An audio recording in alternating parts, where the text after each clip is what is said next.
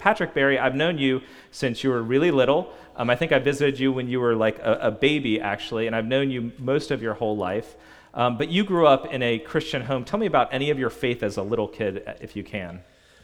Uh, right. So, like Johnny said, I was born, you know, mom and dad, both Christians. Uh, as I was growing up, I went to this vacation Bible school, and they did that thing where, you know, if, if anyone wants to receive Jesus into their heart, come up. They, I prayed the, the sinner's prayer and whatever. Um, I was like first grade or whatever.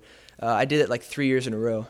Um, and uh, but sixth grade was the first time when I actually, uh, for the first time, asked Jesus into my own heart uh, for myself, and uh, that was when my faith became my own.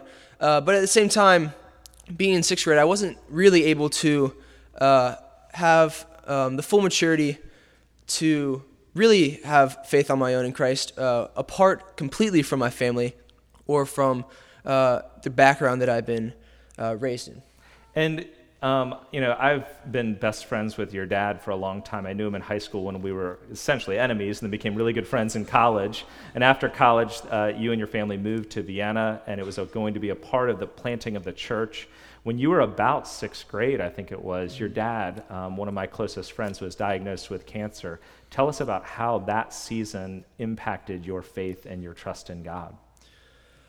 Um, so, as my dad, uh, got diagnosed with cancer, and as it progressed and got uh, worse and worse, I had to come to terms with the fact that uh, my dad could die, and that uh, that was a possibility of something that could happen, uh, which made me start thinking about um, the things in life that most sixth graders, I, I think, don't really think about. Things like uh, what it means uh, if there's suffering and pain in the world, um, why that exists, and what it means for us if uh, we all know that we're going to die and that the life we have is relatively short. Um, so through that, I, I began to start thinking really deeply and more urgently about uh, what it means to be a Christian, what God offers us, um, because I was seeing the effects of the sin and the brokenness in this world.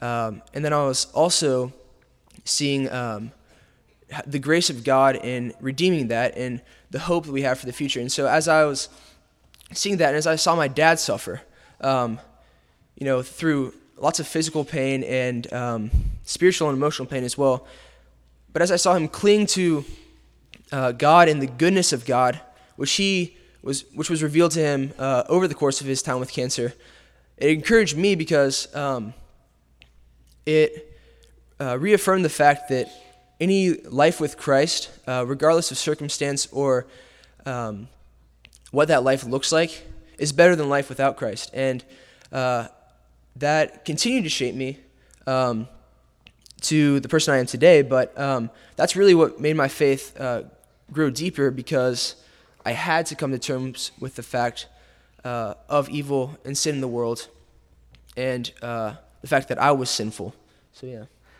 Patrick, thank you so much because I think um, you know in the it wasn't just that your dad had cancer, but two and a half years ago he died, and um, and to continue to hold on to a good God, a God who is sovereign over mm-hmm. the brokenness of this world and our own weakness and the fact that we will not live forever.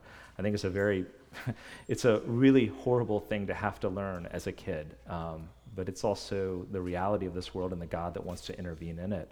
If there's anything else you could share with people that are here about uh, Christ or faith in God or anything, any friends of yours, what, what things might you want to tell us? Anything else about Christ or God?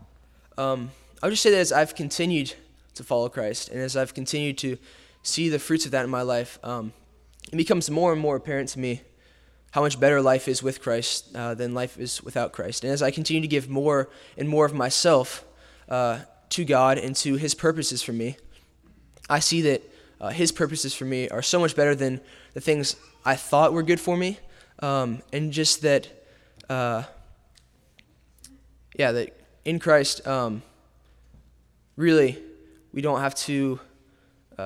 Well, yeah, that's that's actually it. I think that's that's it. I think that, that life in Christ is better than life without, and that even in the midst of suffering and facing your mortality, as your dad did, it was clinging to Christ in Him and Christ for Him recognizing that you can't avoid it. You can't avoid that there is a sudden stop at the end. except that there is hope in Christ, not only for this life, but in the one to come. So, Patrick, thank you so much for sharing. Thank you.